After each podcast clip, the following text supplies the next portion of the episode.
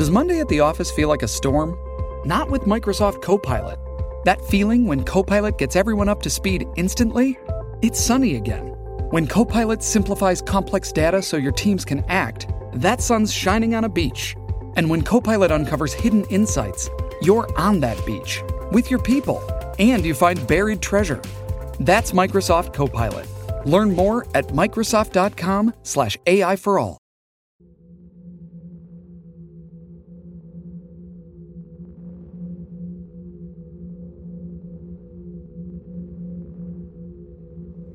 Back in middle school and high school, there were rumors about a game that was capable of calling forth demons. Why middle schoolers were so obsessed with the idea of calling forth such a thing remains understood only to middle schoolers. I would hear weird stuff like that all the time, though. My family lived in a small town out in Wyoming, so the remoteness of the place brought on all sorts of odd stories. I never took much stock in all of that stuff. I just didn't believe in demons or any of those sort of stories.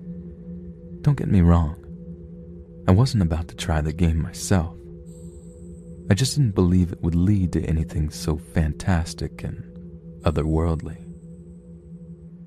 The kids would always talk about how they were going to try the game and see what happened, but we never heard of anyone actually finishing it. The rules got pretty intense, and the idea of doing all those things to yourself only to summon forth something evil that could possibly kill everything seemed like a horrible idea. But, like I said, middle schoolers. Still, some kids still tried it. I guess that meant something. Like telling someone that the most horrible thing in the world was right behind a door you could count how many people would still open the door. Maybe to disprove the horrible thing's existence, maybe to see it for themselves. Maybe they had a different opinion on how horrible a thing like that could be. The game was called Orpheus's Lot. I know that sounds pretty deep for a kid's game, but we never knew where the name came from. One of the bits of lore surrounding the game was that whoever made it to the end would understand why it was called that. We all learned the game around 7th grade, but by the time I made it to high school, we started to hear rumors about kids actually completing it. None of us thought it was true, but none of us ever really knew what would happen either. The thought of someone finishing the game was pretty intriguing. There was this one boy named Danny who used to say he knew a lot about the game, that he had done it, and he had come close to finishing it by himself. The will required to finish the game by oneself was incomprehensible to most of us. The game was so odd and so gruesome in parts that you had to have a partner who could do those things to you. But Danny said he almost finished. That the last time he tried it, he got to the last step when he passed out. Danny was never the type of kid we considered popular. Not that I was one of those cool kids, but Danny was one of the lowest on the popular scale. Looking back on it, I don't believe Danny had any friends. My one friend Andrew would sit with Danny at lunch from time to time but that was more out of pity, I think. Andrew was a good guy, and he probably thought Danny could use the help. Not only that, Andrew's parents were best friends with Danny's parents. They had gone to school together a couple of towns down, along with the Ericksons. But it wasn't like it was our fault we weren't friends with Danny. It was as if he wanted everyone to think he was a weird kid. He'd act out in class and recite facts about wars and guns constantly. He wasn't the type of kid who was really in shape, but he almost exclusively talked about the military. He was pretty off. For the most part, we simply let Danny do his thing. There was one kid, though, that really hated Danny. It was almost like they were comic book enemies. The other's kid name was Erickson. He had a first name, but no one called him by his first name. Erickson was pretty popular, and he was the type of kid who would really go out of his way to make someone feel like a lesser human being. When Danny joined the soccer team, Erickson quit baseball and joined soccer just to show up Danny. Anytime Danny tried to start a club or anything, Erickson would join it just to poke fun at Danny. Erickson was a pretty crappy kid. Even back then, everyone knew it. But for some reason, everyone also wanted him to like them. He had transcended the popularity contests to become what was popular. Everything he did was the cool thing to do. Anyways, Erics had heard Danny bragging around that he had almost finished the game by himself. And just to call poor Danny out, Erickson exclaimed that he would finish the game by himself that night. None of us really knew what would happen. The rumor was that the game would bring up a demon, and that it would answer things for you. And after that, the demon would leave because there was more than one person there. Doing the game by yourself would mean that the demon could attach itself to you, though. With the two people together, there was some sort of reason the demon would not be able to stick around. Always thought it had something to do with the needing two people to make it work. A person wouldn't be able to do all the steps to the game themselves, like the game was designed with that in mind. Danny didn't have any friends, so he had to do it alone. It was his only option. Looking back, I could see where his motivations were not only to meet the demon, but to be the kid who completed the game, and to have been the kid who did it by himself, who was able to do all of those things to themselves. So that night happens, and Erickson doesn't show up to school the next day, and neither does Danny. Days go by, and none of the kids at school had heard from Danny or Erickson. They had completely fallen off the grid. And a few days passed. Danny came to school with stitches and a huge scar on his face. We couldn't see the whole scar because he was wearing an eye patch.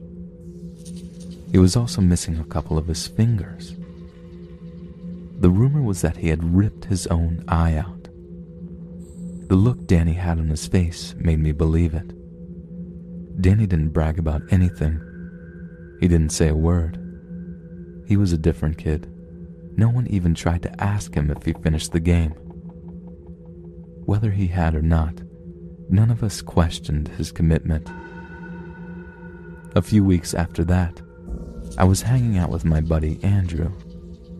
Andrew said Danny had talked to him about what had happened and the story Danny told Andrew was so out there. Apparently, Danny was performing the steps of the game. He did the salt and the candles, the drawings with the chalk, the urine, the drinking, all of the steps we knew. Danny said he had performed all the steps for the three hours we thought they were supposed to be performed. And then he started the last part the cuttings. The last part was tricky because every kid who knew a lot about the game seemed to make up his own stuff once the cutting step began. Danny believed that the face was crucial, and he was prepared to go all the way.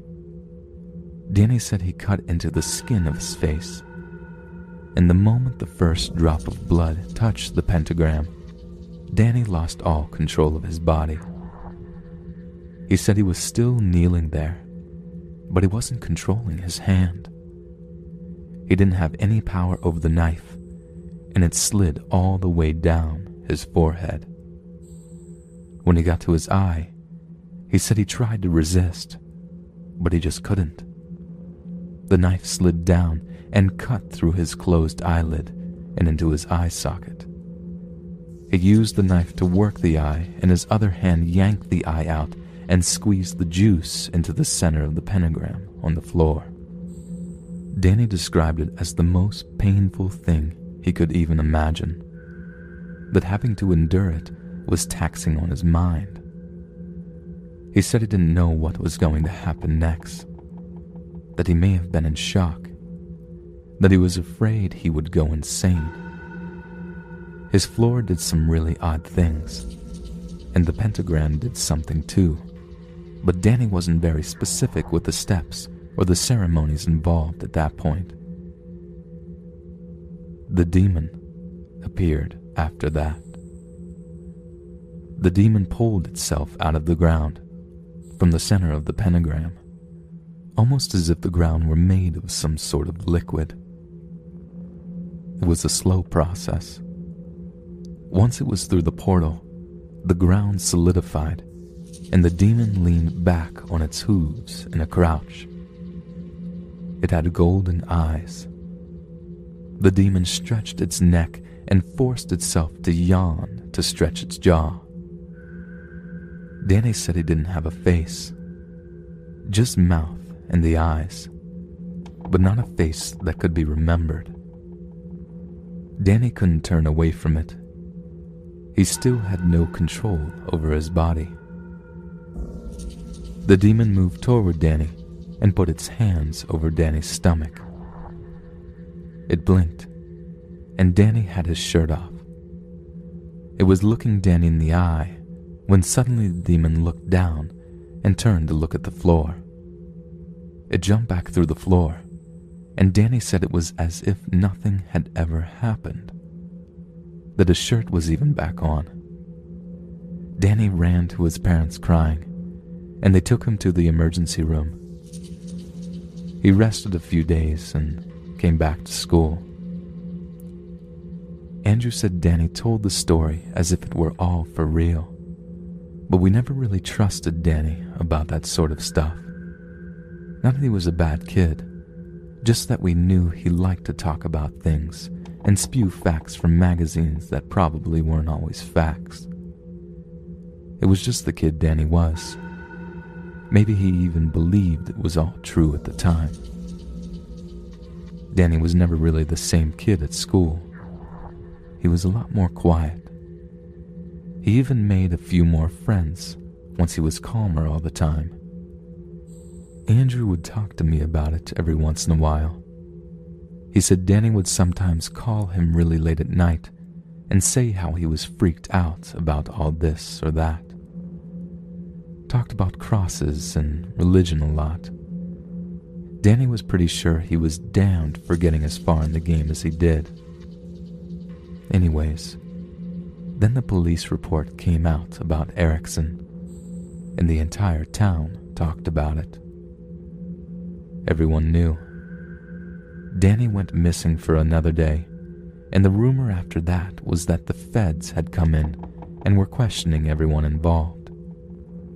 Erickson's parents were suspected, but the evidence all showed that Erickson had done all of the things to himself. And his body. Erickson had gone home the same night as Danny had, and had done all of the rituals. He poured the wax on himself. He sliced open his lip. He broke one of his toes. He did all of the brutal steps we had heard of he had actually done it.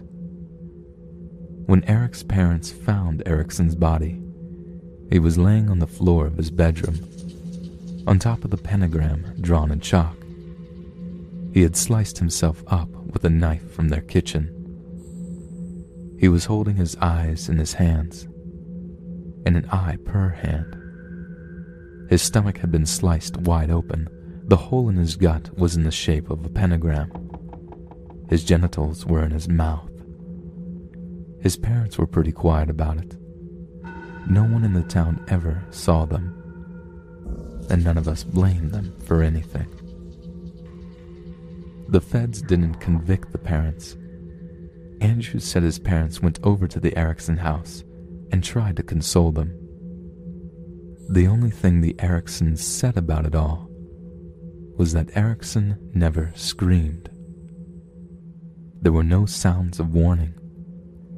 They simply found him there on the floor the next morning, with his intestines pulled out, covering the floor. A few years after that, Danny killed himself in much the same way. Doorbells are not inherently scary. The doorbell rings, the door is answered. Of course, what's on the other side of the door can change the interaction significantly. I'm a house painter by trade. Generally, I work by myself or with Joe, a middle aged, silent type. He's a nice guy, a talented painter, and a devout Christian. It's funny to think his faith actually has little to do with what happened that day. It was a Wednesday afternoon. The entire day was spent hanging drywall, completely covering the ceilings of two bedrooms. If you've ever covered a ceiling in drywall, we can swap stories of shoulder pain and screw shards in our fingers later. Two women lived in the house, with its crackling walls, dusty everything, and strange ability to cast shadows in a room facing direct sunlight. Somewhat elderly women, sisters, I think. I wasn't too sure. Kind women, but they had a tendency to walk completely in sync with one another. It was like if you've ever seen the movie Don't Look Now, it reminded me of the old women in that. Man, that was a pretty good movie. It used suspense effectively, but after a while, the lack of anything happening became a bit mundane. Ah, sorry, I'm rambling. I daydream when I'm at work, so documenting the day brings out the talker in me. But anyway, the woman had left for several hours. No idea where they went but judging by the empty lorazepam bottles and compulsive conversations about death on the news, I'd say nowhere important. Just getting away from the loneliness and depression that is the Philadelphia suburbs for a while. So, it was myself, Joe, and a dying radio set to the oldies. The radio would turn to static whenever I walked by it. Only me, which I found odd. I joked in my head about the possibility of being a demon. These are the things one thinks about while screw gunning a 400th spiral into gypsum. Spiral into gypsum would actually be a decent band name, honestly. There I go again, rambling. The stories never stop aboard this train of thought. The doorbell rang. Joe called from the other room Hey, Dave. Mind grabbing that? My hands are full. Should we really be answering the door with the homeowners gone? Well, no. I suppose whoever it is can always come back. Silence. Come help me dry fit this.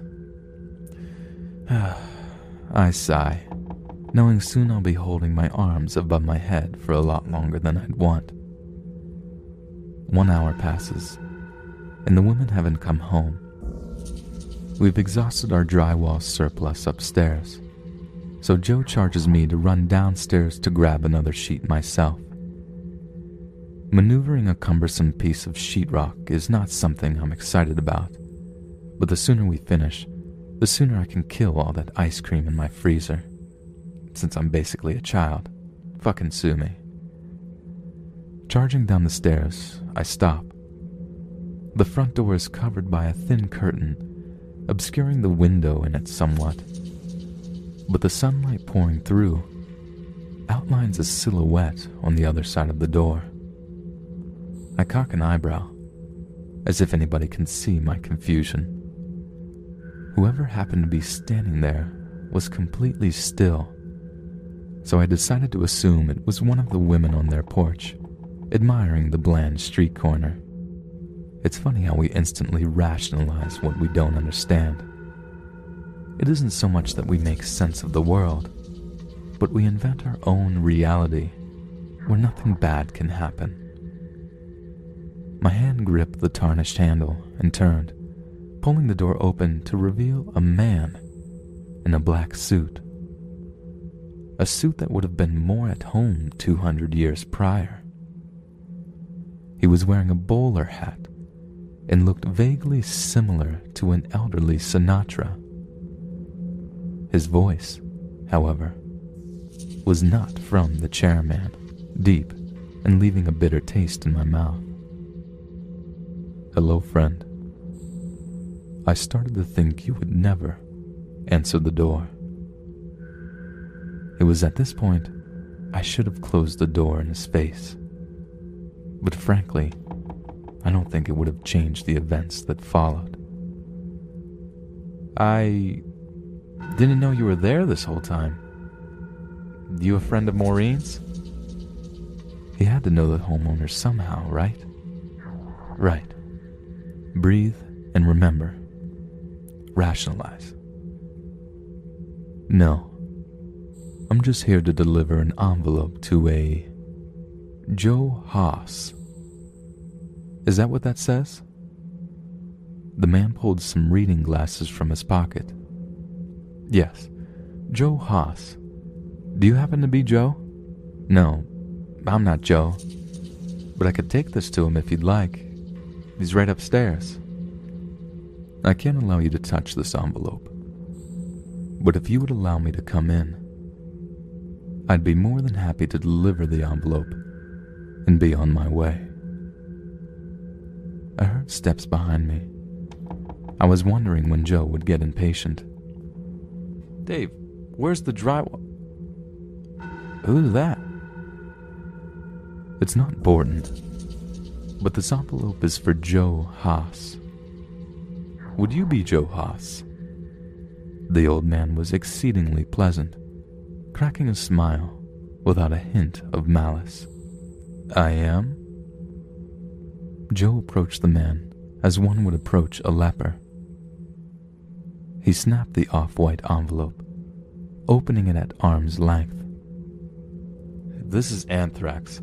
I'm making sure you die with me, old man. Joe was also a conspiracy theorist. The man just grinned. It's nothing of the sort, but I appreciate the humor. Joe removed a single piece of paper from the envelope, reading it aloud, brutally grimacing. It isn't solar storms. It isn't demons. It isn't nuclear. Then what the fuck is it? I just deliver the messages. The old man gave a stiff wave before collapsing into a pathetic heap. The police arrived promptly, pulling up in a storm of light and sound. They took statements from each of us, surveyed the area. The homeowners came back, obviously horrified an old man died on their porch. This was made more bizarre by the woman asserting that they had never before seen the unfortunate visitor. The old man was a complete stranger to everyone, apparently. He had nothing in his pockets, no tags on his clothes, no fingerprints. His teeth were dentures with no label or serial number branded onto them. The cops fidgeted for a while, taking pictures, shooting their guns at each other in a weird take on a water gun fight, punching stray animals. We all joined in. It was a great time. I'm kidding. But the officers really didn't know what to do. So naturally, they told us to call them if anything else happened. They were gone. Maureen's supposed sister had gone upstairs to lie down. Joe, myself, and Maureen made awkward small talk, having no stake in this old man and wanting to banish the ordeal from memory. Joe made no mention of the envelope to the police or to the sisters. Eventually, we all decided the best course of action was for Joe and I to go ahead and continue working. I wish we left. I was working in the front bedroom, so I pushed the door open, not remembering having closed it, but telling myself I'm forgetful sometimes. There was Maureen's sister Diana, lying dead on the floor, eyes wide, chest and stomach sliced open, revealing a bloodless cavity. Her arm was propped up with a wooden board, forcing it to point directly at the ceiling. One of the pieces of drywall had a new arrangement of nails. The blackheads all gathered in a pentagram. It appeared to be bleeding, red fluid dripping from the old nail holes. I guess I should mention the rest of the room. Diana wasn't the only dead body. One of the police officers and two people I had never seen before all lay dead and empty, pointing up to the ceiling. The furniture, which only consisted of a bed and a desk, were covered in sheets. Joe's tools, two different sized pliers, a drywall saw, a drill, and a painter's putty knife sat neatly on top of the desk. The bed was covered in envelopes. It may have been a gut reaction to the scene, but Joe ran frantically to the envelopes, tearing each one open like a spoiled kid on Christmas. It isn't Satan. It isn't monsters. It isn't demons. It isn't serial killer. It isn't aliens. The envelopes all contain variations of the trope, gradually turning Joe's tone from urgent to pleading. He collapsed into tears. My heart was racing, but until you've seen something atrocious, you don't know how you would react. Maureen vomited before passing out on the floor. I stood still, sweating, wringing my hands. The vice grip in my chest signaled a panic attack. What do I do now? What did this? Then Joe opened the last envelope. This one was completely black, buried beneath the others. Unlike the previous letters, this one was opened with care. The vigor was gone, Joe stood still for a while before turning to look out the window. Where I was situated at the door, I couldn't see what he was looking at, but I didn't need to see it. Get the fuck out of here now! Joe turned to me in a frenzy, running towards the door as I heard shattering glass. I glanced back as I flew down the stairs, only to see Joe clawing at the hardwood floor nails tearing off into cascading blood. He was being dragged by a scabbed hand with long, yellowing nails. I didn't see what the hand belonged to, but it didn't matter. I thought of going back to save Maureen, but as I plowed through the front door, her body exploded from the window above me, the sound of bones cracking and ripping accompanied by the unnatural bounce of the corpse. Run, little rabbit. It's hunting season. Monotonous tone. Sour taste in my mouth. The taste of garbage and hate. Not my own hate. I threw open my car door, remembering suddenly that my battery had been temperamental lately. One turn of the key, grinding sounds. Two turns of the key, grinding sounds. Three turns of the key, no sounds. I looked up at the second floor window, feeling eyes on me. Being parked across the street, the view of the window was clear enough to make out an abnormally large head, given that appearance by a mass of matted, straw like black hair. The hair obscured all facial features except the scarred, dirty cheeks and jaw, adorned with, well, it wasn't a smile. The mouth was open, displaying gritted caramel teeth. The expression didn't indicate any emotions. Four turns. The window gazer slithered from the window, limbs being used in the wrong way to exit onto the overhang above the front door. Five turns. The window gazer reached a scabbed hand onto the drain pipe, attempting to slide down the pipe upside down. The nails and brackets on the tube tore flesh from the thing, dripping blood onto the pavement in a sinister shower. Six turns. The thing lay still on the ground for several seconds before wildly flailing its bony body parts, the whole time seemingly training that eyeless gaze on me. Mouth still open, teeth still gritted, blood still leaking from fresh wounds. Seven turns. Lucky seven. The car came to life, turning the corner, and I was gone. Right into traffic. Fuck, fuck, fuck, fuck! Cars in front, cars behind. I glance behind me, expecting to see the beast wandering towards the main road. Instead, I saw Maureen and Diane pull their car around the block. My phone buzzed. It was Joe. Hello? Where the fuck are you, man? I. You. You're okay? The fuck are you talking about? You ran to your car all panicky. I'm concerned for you. I pulled the car to the side of the road, staring at my hands for no reason other than that they existed. The phone was still on. Joe asked if I was there, but I couldn't manage to bring myself to answer. Was it really Joe? I decided to ask him one thing. What did it say in the last envelope? Static for a second, then a sour taste in my mouth. I knew I wasn't going back to that house.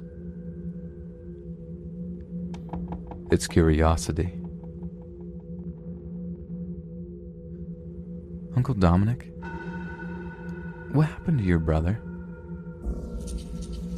I sort of froze up and paused, maddened. Tommy wasn't my actual nephew, but actually my cousin's seven year old son. But even though I'm only 19, I proudly tout Tommy as my nephew. Um, I don't think that's a story that I can tell you. Maybe your dad would tell you. Even if I told him, he wouldn't understand. Plus, I wouldn't want him to actually try to understand. But he's your brother. Shouldn't you tell me? Damn. He makes a good point. I pulled him close to me. Listen, you ask your dad if I can tell you the story. And if he says yes, I will. Okay, he said gleefully. I knew that the smile he was wearing would quickly go away as soon as I told him the story. I resumed Madden and proceeded to get beat. That night, I realized that I was glad that Tommy brought up Zach. In case anything happened to me, I've always wanted to write down the true story. So around 8 that night, I powered up my computer and started writing. I was 10, Zach was 9, and Craig, Tommy's father, was 14. I still remember what Grandpa Bill told us a day before it happened.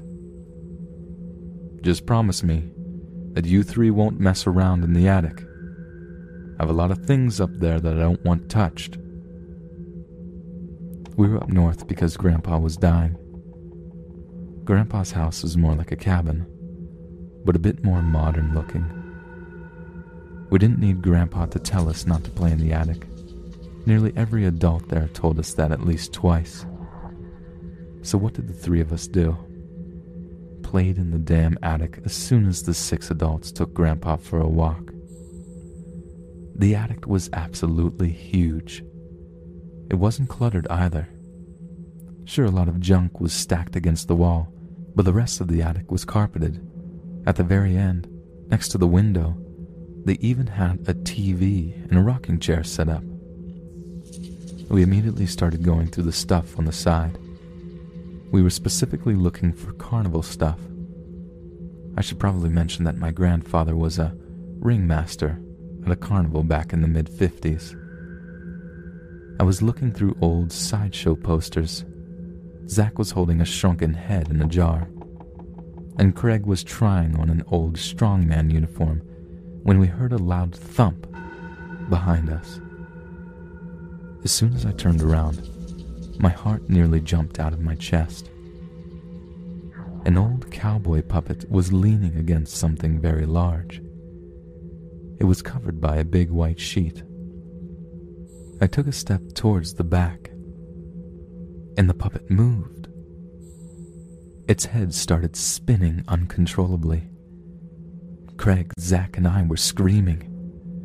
This went on for a good ten seconds before a loud, billowing laugh from behind the sheet interrupted us.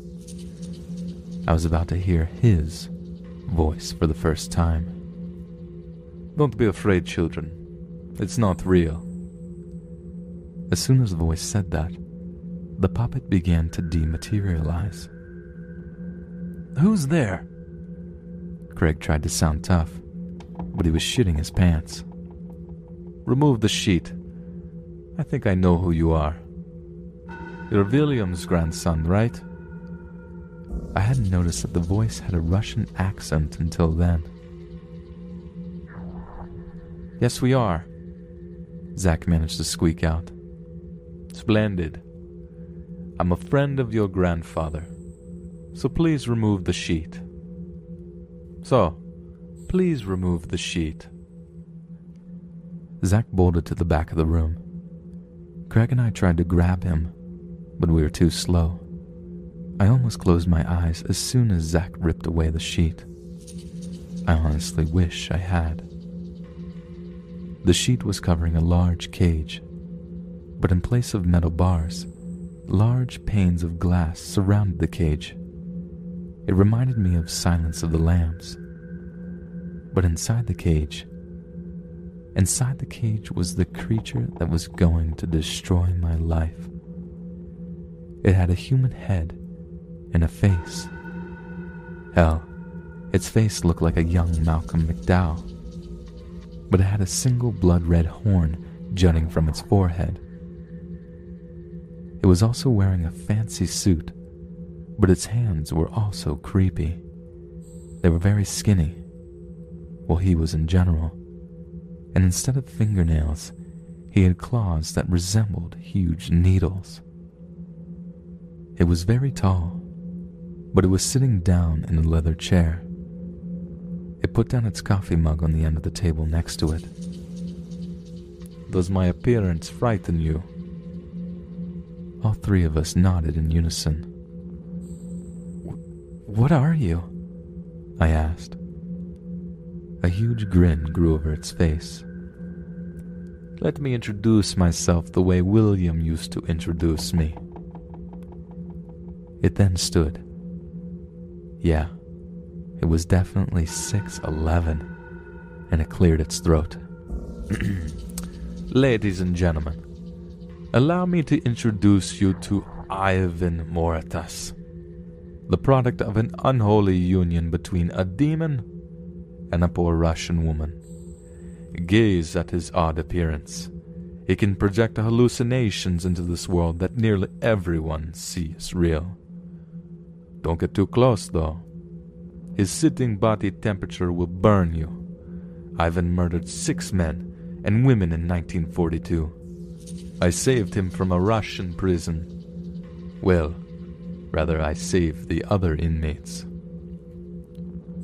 Ivan then clapped his hands together, which caused a small fireball. At this point, Zack was hiding behind me. Are, are you bad? Craig asked Ivan. Oh, my dear boy. I can answer that once I'm out of here. Ivan said with a smirk. As soon as he said that, all three of us heard heavy footsteps behind us. We all turned around to see a large man in a horse mask running at us. Zack freaked out and rammed into the side door of the cage.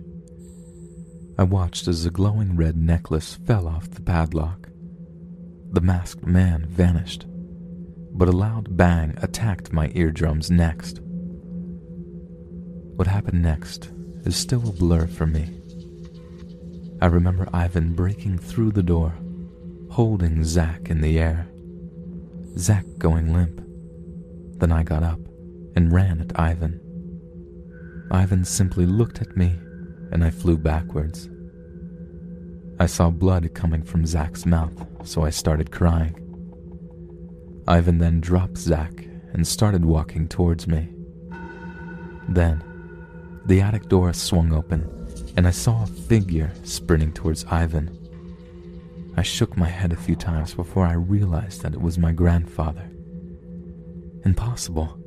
Grandpa could barely stand just a few hours earlier. But I didn't care.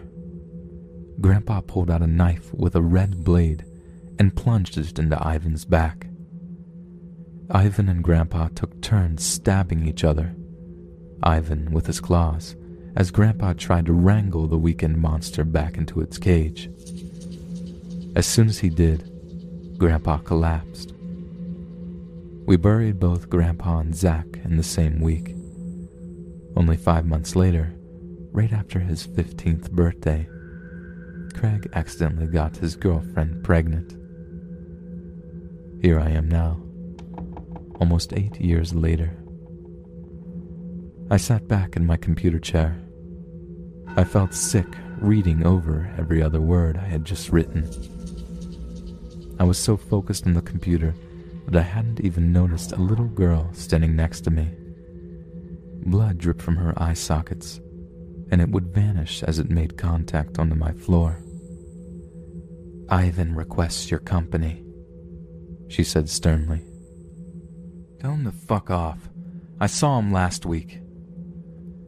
The girl vanished after I said that. So, yep, I live with a monster that killed my brother. Well, my parents do. After Grandpa and Zach died that day, they requested that Ivan be put in their basement. Our main job is to contain Ivan, to make sure that he cannot hurt anyone. It turns out that Ivan's biggest weakness is a rock called Rylania. You can't create it by performing a certain spell on an average rock. The knife that my grandpa stabbed Ivan with actually had bits of Rylania dust inside the blade. I hit save on my document when my phone rang. It was Craig. Hey, Craig. What's up? I, uh, heard that Tommy asked about Zack. I told him that if he wanted the story, then you'd have to say yes. I'm actually wondering if Tommy could come over and meet him. Wait, you want him to meet Ivan already? If something ever happens to you and your parents, he's coming to live with me, so yes. Your parents aren't coming home for a couple of days, so I would like Tommy to meet Ivan. I heard Ivan cackling from the basement. Alright, come over by noon tomorrow. I gotta go. Bye. I hung up and set my phone on my chair. I walked over to the basement door, unlocked all five of the locks, and headed downstairs. Walking into the basement was like a surreal trip. The same girl that had been sitting next to me tried to hug me as soon as I got to the bottom of the stairs. A killer clown ran at me with a knife.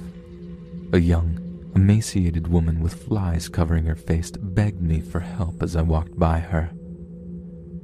These apparitions used to shock me, but I've gotten used to them. I walked straight for the safe room that my father built. Ivan's cage is very old, so his magic had been seeping out a bit. Do you really have to do all of this? I asked him. I've got nothing else to do. I walked over to a shelf and picked up a bag of Rilania gravel. So I have something to tell you. He raised his hand in the air. Your cousin's son is coming to meet me. I heard. I stepped onto the stepladder behind the cage and held the bag next to the little vent that goes into his cage. If you ever had any shred of decency, you will make all this shit go away. Ivan looked through the vent and said, But then he won't meet the real me. I dumped a bit of gravel through the vent. Little pieces bounced off his skin as he howled in pain. Next to the step ladder, a wolf and a zombie were both reaching for me. I mean it! I screamed. Ivan, still wincing in pain, snapped his fingers, and the surreal atmosphere of the basement went away. I thanked Ivan and began to walk away. Wait, Dominic! He yelled at me. I turned around slightly. Just don't let me out of the cage this time. Ivan said with a wink and a grin. I flipped him off and went upstairs.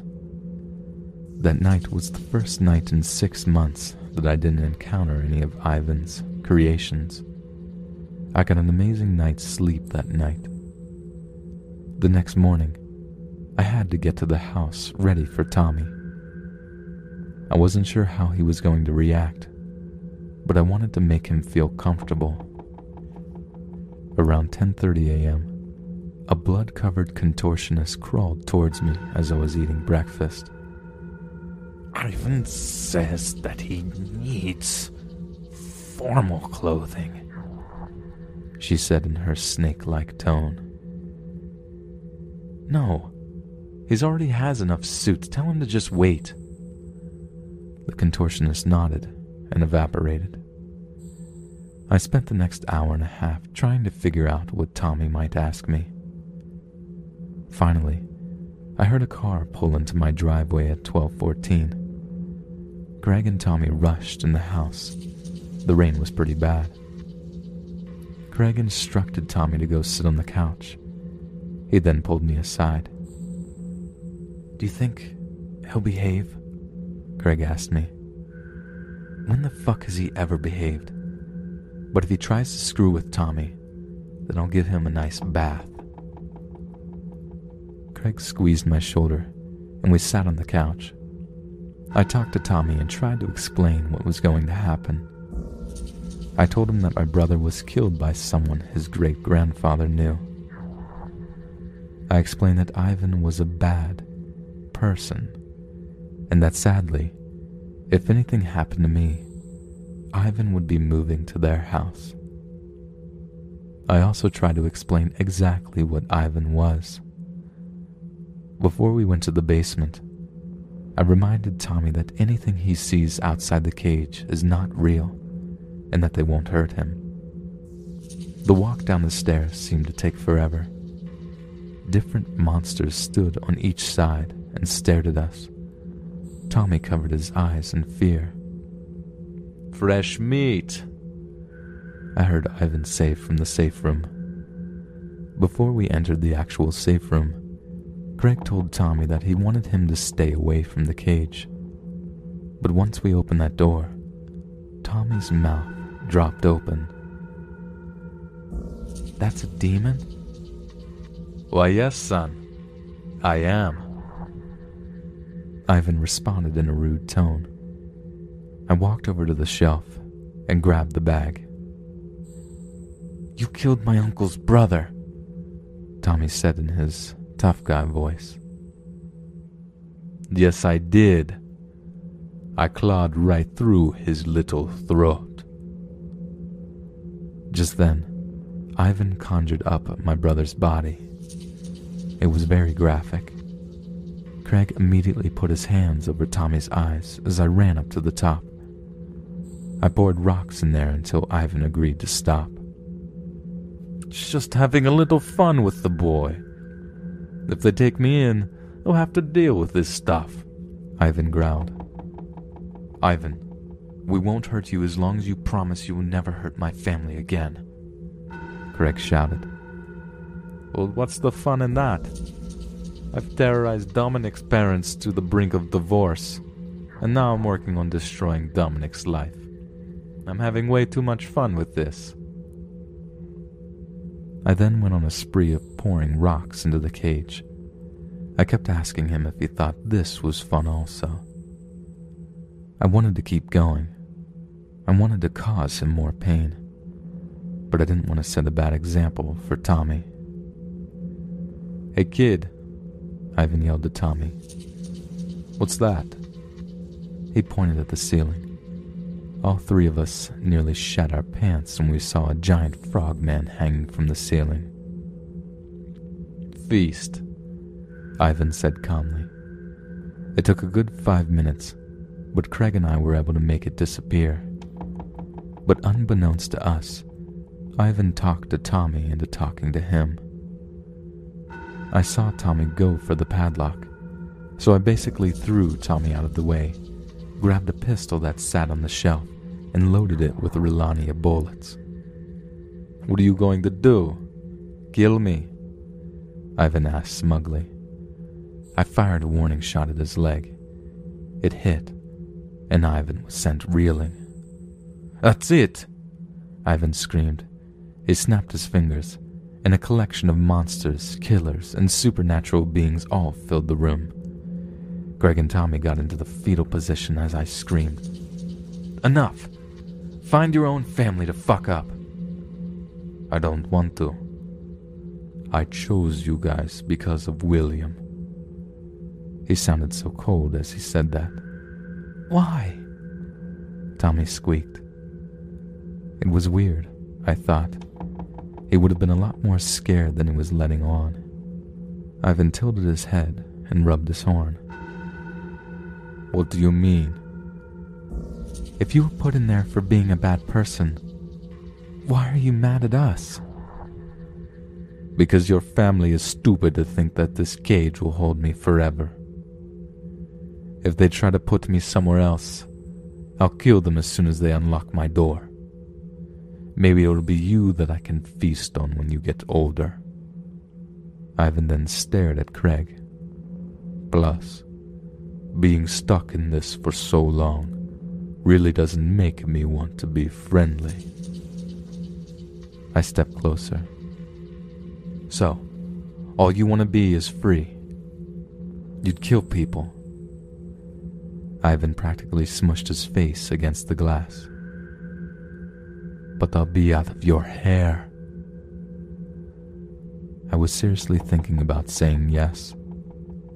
I turned to ask Craig what he thought but I stopped in mid turn. Something wasn't right. I didn't see anything glowing near the side door. Fuck. I moved too fast to get the pistol that I had knocked the necklace off. I whipped my head around and stared at Ivan. He began shifting in various freaks strongman, dwarf, snake boy, lobster boy, Siamese twins, tree man, missing link, and then finally back to himself. He stared at me in those eyes as he raised his right arm. Time seemed to slow down as I saw the side door smash up. I don't know if Ivan did it, but Zack slowly materialized on the other side of the cage and walked towards me. I think I heard Craig run upstairs with Tommy, but I was stuck staring at Zack. He outstretched his hand, and so did I. As soon as they touched, I felt searing pain in my leg. The next thing I knew, I was flying through the air. Dozens of monsters, freaks, and loved ones were staring at me as I was flying towards the wall. I also saw Ivan sprinting towards the stairs. Then black. I woke up in an ambulance. Craig and Tommy sat on the seat next to me. I looked at Craig inquisitively, so Craig said, He just left. I then looked down at my right leg. It was burnt all to hell. My skin was still bubbling. I passed out again. This all happened about a month ago. They were able to save my leg. It just looks like Freddy Krueger's head. When my parents came home, they were initially pissed. But with Ivan gone, the house is much less of a David Lynch movie and more of a home. In order to protect Tommy, Craig moved into my parents' house. We filled a ton of small vials with Renalia dust and actually put it inside the doorways. We haven't had any Ivan issues since he left, though. Tommy isn't traumatized necessarily, but I don't think he was ready for all of that. Is Ivan out there doing harm to other people? Probably. But would I rather have him here than out there? Hell no. That may be selfish, but that monster has been our problem for over 50 years, and I think we deserve the chance to live without that burden. Why didn't he kill the three of us? I honestly don't know, and that pisses me off more than everything. Why did he spare us when he had no qualms with killing my brother? But honestly, I'd rather be rid of him than have closure. I've always been a happy child, eager to learn about new things and willing to help anyone in need. I loved almost everyone. People literally thought I was the kid from heaven. That's why my parents thought my behavior to be slightly unusual a while after my 13th birthday.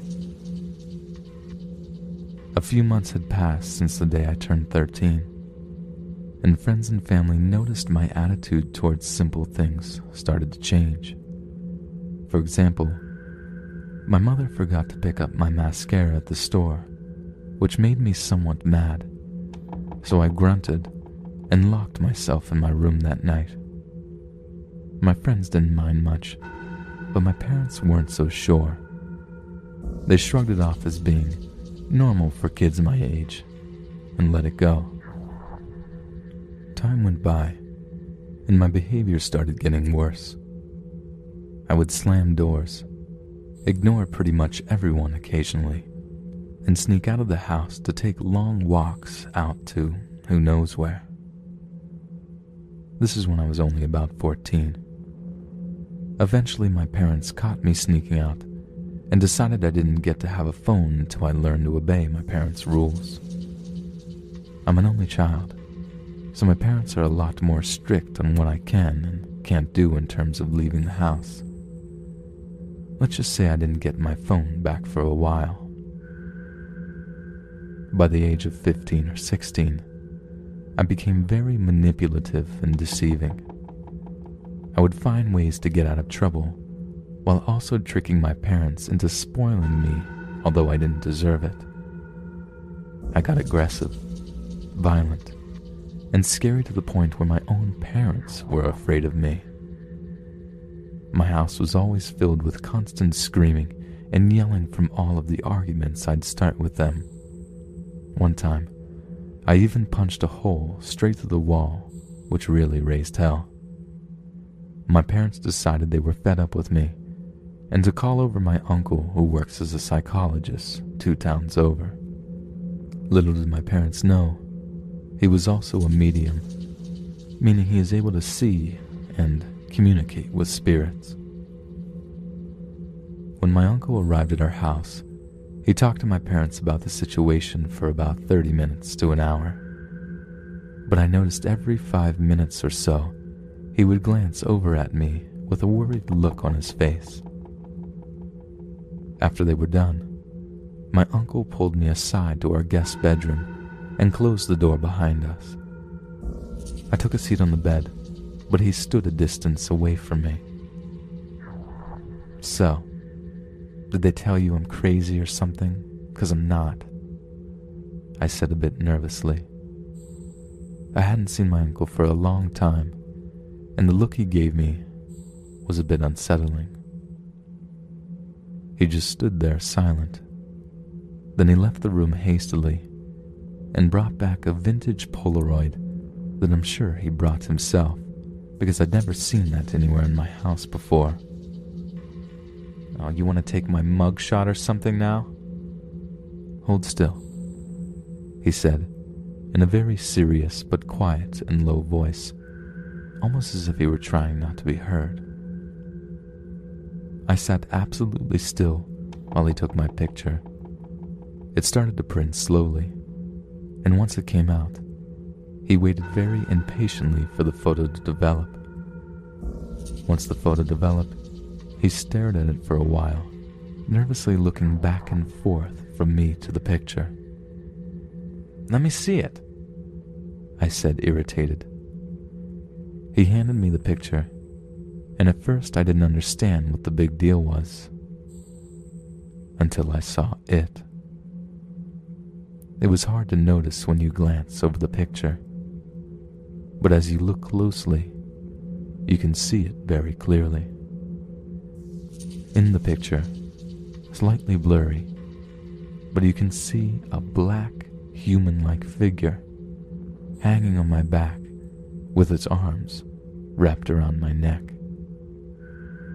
They had no hair, no clear facial features, or any features for that matter. I realized my hands started to tremble as I looked up at my uncle in shock of what the picture had revealed. What? What is that there? I stuttered, pointing to the figure in the picture. It's a demon, my uncle said flatly. Kind of demon is it? Am I gonna get possessed or some shit? Demons don't possess, they only influence. You can't get rid of these demons but you can change the way that they influence you. But the truth is that they aren't really called demons. They're called life.